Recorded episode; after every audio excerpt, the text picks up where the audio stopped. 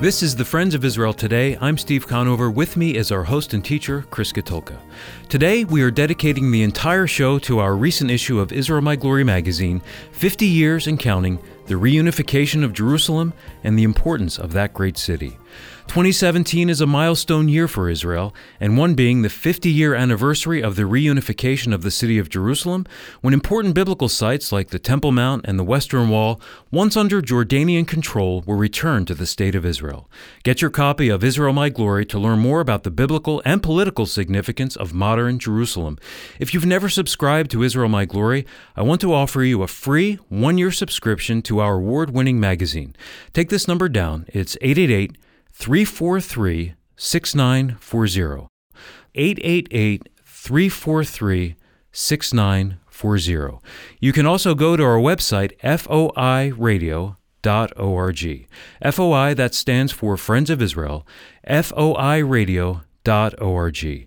If you missed that, don't worry, we'll repeat the information later in the program. And as Steve mentioned, we're celebrating along with Israel the 50th anniversary of the reunification of their capital, Jerusalem, which God established more than 3,000 years ago, a capital that was chosen by King David and read about in newspaper headlines today. And in that 3,000 years, Jerusalem has been the target of a laundry list of enemies. Why? Well, I believe it's a spiritual issue, so we're going to dive in and look at the spiritual warfare over Jerusalem.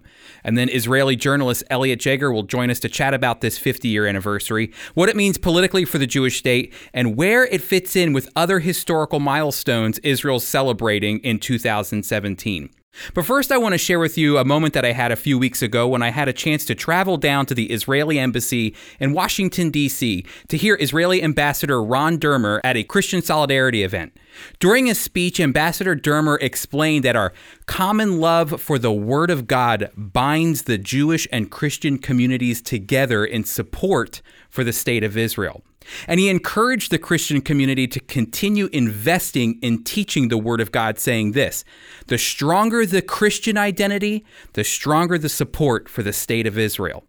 Ambassador Dermer's words are a challenge to me, and I hope a challenge to you, to make sure that we're investing in our children's Christian identity by teaching them the Scriptures.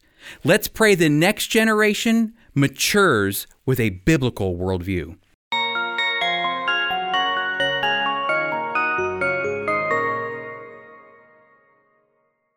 The value of a city is typically judged by the size of its skyscrapers or the architecture of its buildings.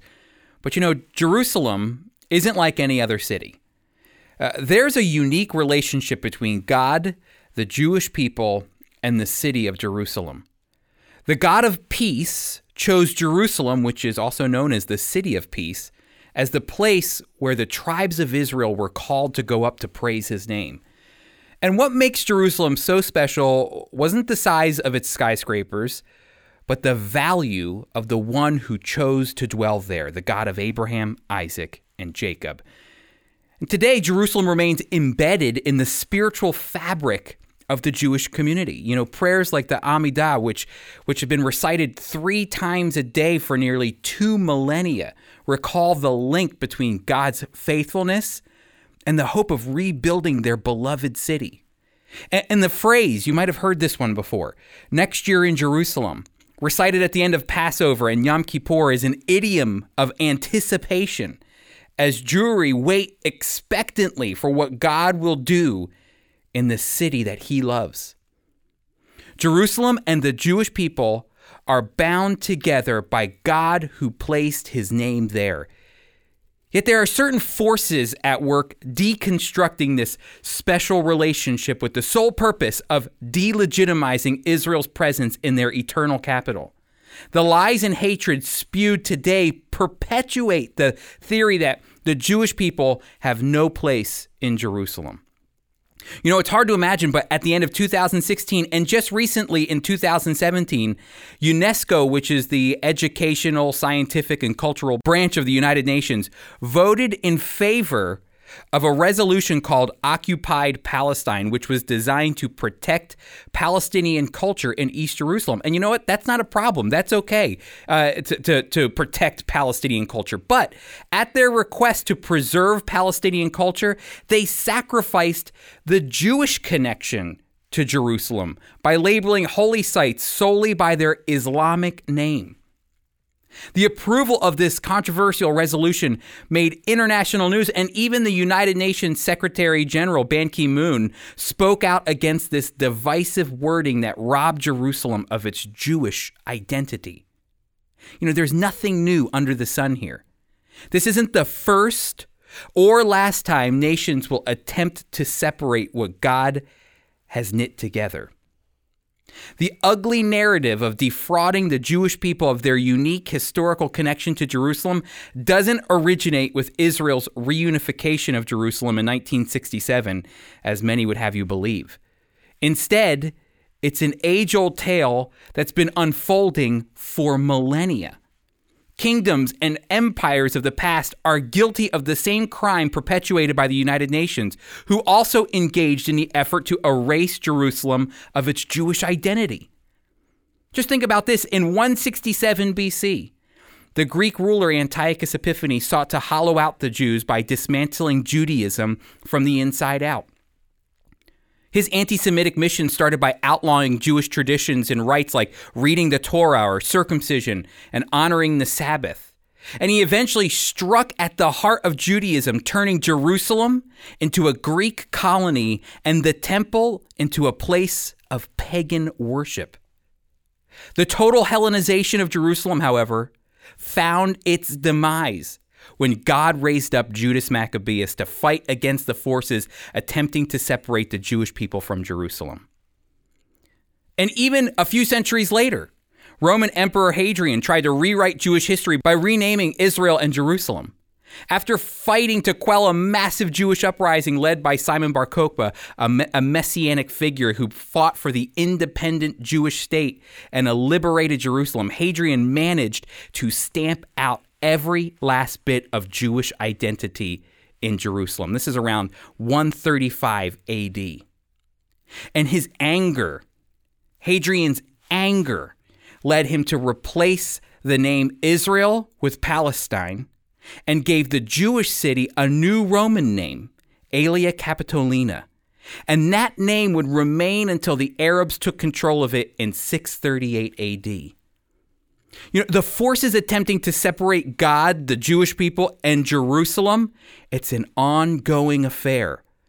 And by now, you would think this issue would have been fixed, especially with the vast amounts of empirical data that we have that proves the Jewish people have had a long, enduring relationship with the ancient city of Jerusalem. By now, you might think that the powers that be would acknowledge the countless written and archaeological records connecting the Jew to Jerusalem. Yet even in our advanced and modern era, the issue of who has the rightful claim to the sacred city remains highly disputed. And my friends, this is why this issue of Israel My Glory is so important, because we don't look at the reunification of Jerusalem as something to mourn over, but we look at it as a celebration because we believe God established this city. But because God is a part of this equation is also the same reason the Jewish people need to defend their historical proven heritage in Jerusalem. Because, see, sometimes we have to look at things a little differently.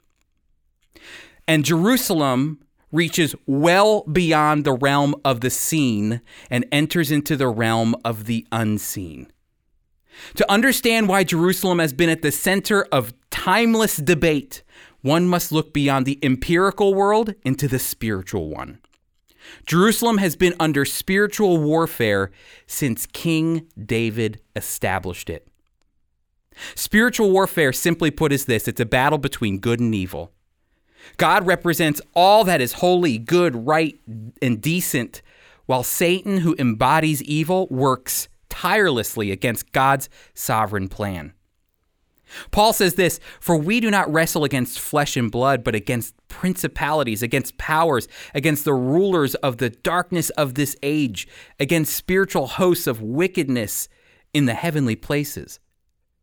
All of the lies and hate and darkness and death and war that we see and read happening all around the world, my friends, it's an outworking of a greater battle between God and Satan, between good and evil. And the spiritual warfare over Jerusalem is just another manifestation of Satan's attempt to thwart God's plan of redemption for all of his creation. Because at the heart of God's plan is the end of sin, death, and Satan once for all. And Satan is gripped with fear. And so what does he do? He invests his energy in attacking what God considers valuable to his purposes. And Jerusalem is at the top of that list. It's important to know that Jerusalem still plays a vital role in God's design to make all things new. God gave the prophet Micah, I want you to go back here to Micah here, Micah chapter 4, a vision for the future of Jerusalem. The vision of Jerusalem that was more than just a capital of the state of Israel. See, Micah's vision saw Jerusalem lifted up above every city, a beacon of light that would one day be the global epicenter of the world, when God would reign over all of his creation. And Micah writes this, "Now it shall come to pass in the latter days, many nations shall come and say, 'Come, let us go up to the mountain of the Lord, to the house of the God of Jacob, and he will teach us his ways, and we shall walk in his paths. For out of Zion the law shall go forth, and the word of the Lord from Jerusalem.'" That's Micah chapter 4, verse 2. Satan believes, think about this, Satan believes that if he can disrupt God's role for Jerusalem, the city of peace, then he can obstruct God's plan to bring everlasting peace on earth through his son, Jesus the Messiah. And Micah's vision suggests God had reclaimed the dominion over the earth. Jesus the Messiah is on his throne, and Satan's corrupt rule has been put to an end. Truth, justice, and peace will stream from the temple, which is in Jerusalem, as God's righteous and perfect laws go into all the world as a light and a guide to all the nations. But today, deception is Satan's tool to manipulate the world into thinking Jerusalem no longer has a place in God's plan.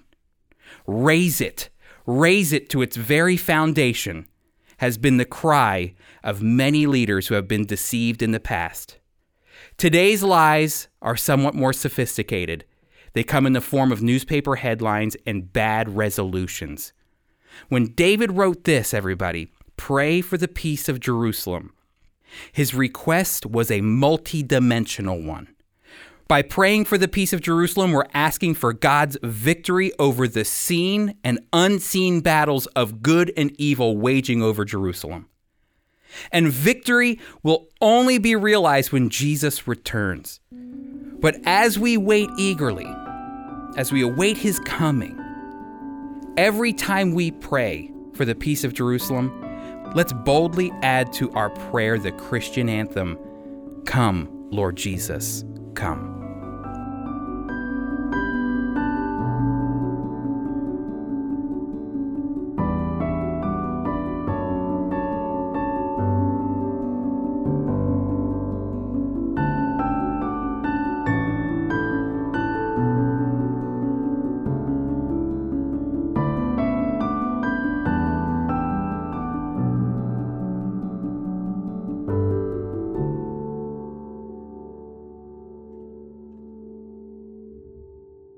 If you're familiar with our ministry, you know that we emphasize the need for solid biblical teaching and accurate analysis on the news of the day. One of the best resources for great biblical teaching that I know is the Friends of Israel's magazine, Israel My Glory. Chris, some may not realize that Israel My Glory has been around since 1942 and has well over 150,000 subscribers. Yeah, I'll tell you, I travel the country speaking in churches in big cities and small rural towns. And no matter where I go, I always meet people who read our magazine and trust it as a resource for Middle East news and great biblical teaching. To order your free one-year trial subscription to Israel My Glory magazine, visit foiradio.org. Again, that's foiradio.org.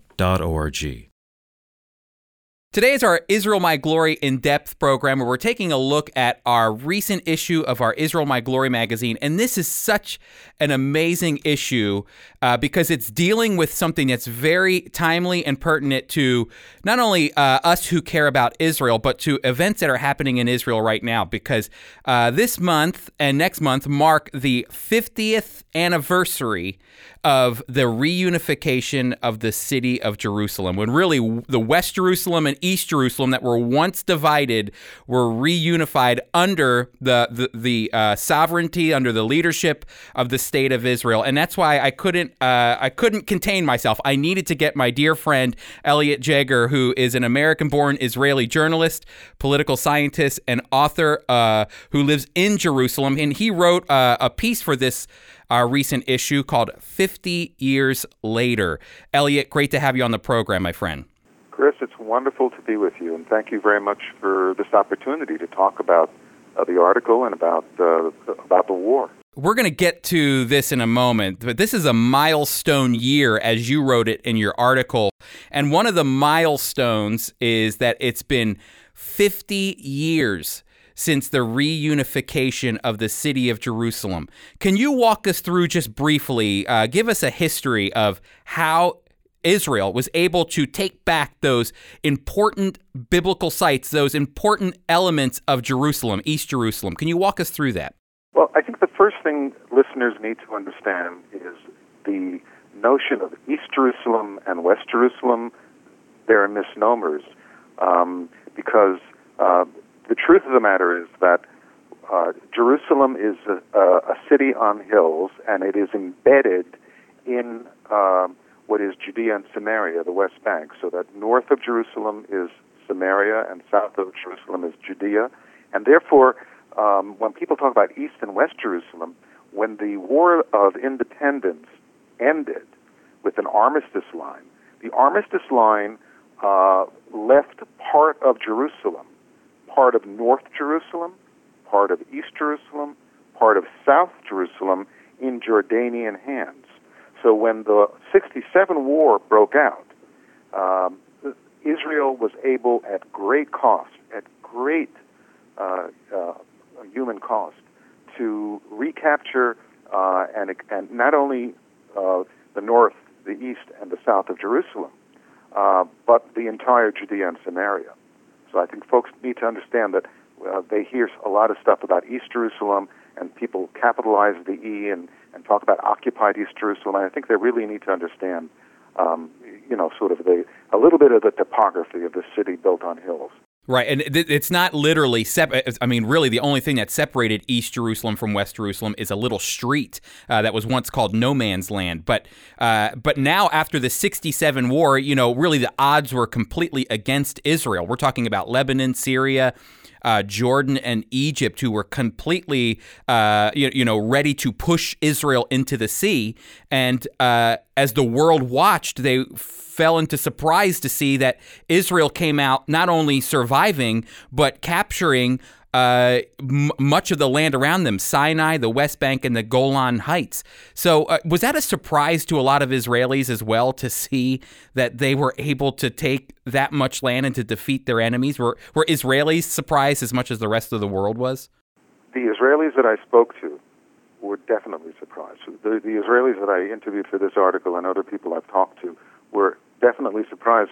Chris, this is hard to believe, but before the war broke out, and there was a period of time called the waiting period before the war actually erupted, and Israelis were hearing in Hebrew Cairo radio broadcasting, and they were being told that they would be driven into the sea, they would be destroyed, that they were finished, and they were listening to this, and to the point where on the Sabbath, ultra-Orthodox people on the Sabbath were digging graves because they wanted to have contingency for mass burials because of the onslaught that was expected. No, so I have to tell you that not only wasn't the victory anticipated, but it was a moment, it was a period frozen in the minds of people who lived through it, that they didn't know what would happen at all, and they were scared, they were frightened. So you know, and of course we didn't call it the Six-Day War before it broke out. Yeah, that's a good point. Just, you weren't that like, prophetic, you know, were you? Right. People during the First World War didn't call it the First World War. We didn't know. That is, Israelis at the time had no idea that the war, how the war would go. They only had trepidation. Right. Now, you know, in your article, you write this. You said that Israel hoped that the 67 war would be its last and that peace would prevail. But that's not been the case. And, you know, one of the questions that I have for you is, you know, this idea of land for peace. You know, everyone is looking at Israel and saying, if you just give back East Jerusalem, if you just stop building in East Jerusalem, if you just stop and give back the land to the Palestinians, that there will finally be peace. This is the issue.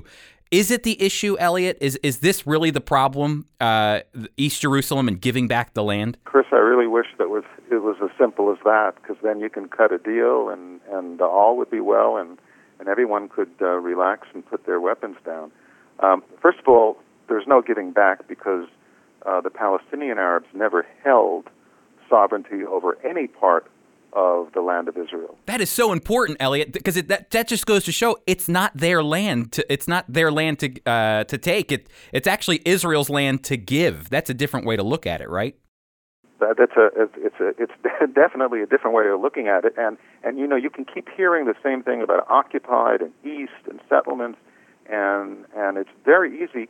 You know, one of the reasons, Chris, why I think this is important that you and I talk and people read the article is because there are generations of young people who are born who know not the past. You know, the Bible talks about a new king arose in Egypt who knew not Joseph, and this is exactly one of those situations where so many people come into this movie already in progress. They have no idea that the reason Jerusalem was divided was not because of some sort of agreement, but because that happens to be where the armistice lines were drawn.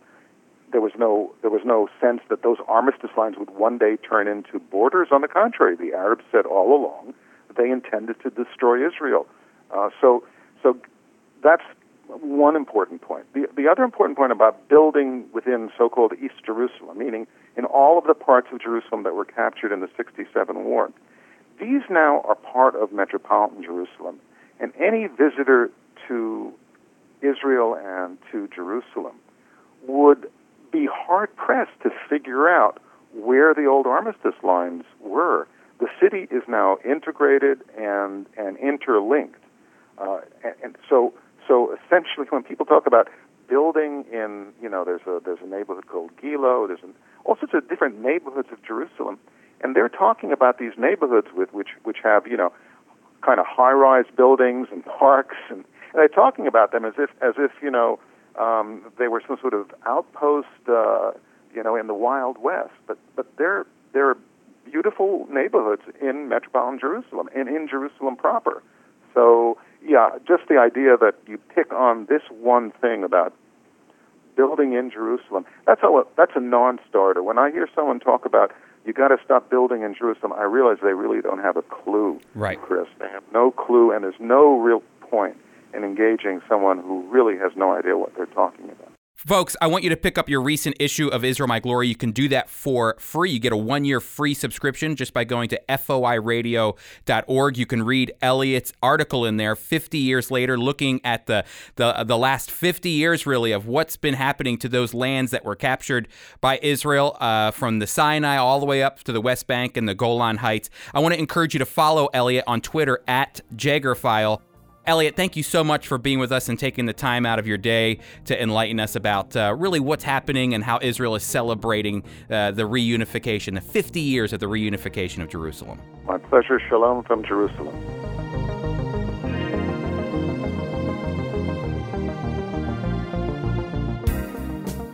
Our thanks to Elliot Jager for joining us today, and a quick reminder once again, you can receive Israel My Glory magazine at no cost for a full year if you've never subscribed. Visit foiradio.org to learn more. That's foiradio.org. Call our listener line at 888-343-6940. Again, that's 888-343-6940. The Friends of Israel Today is a production of the Friends of Israel Gospel Ministry.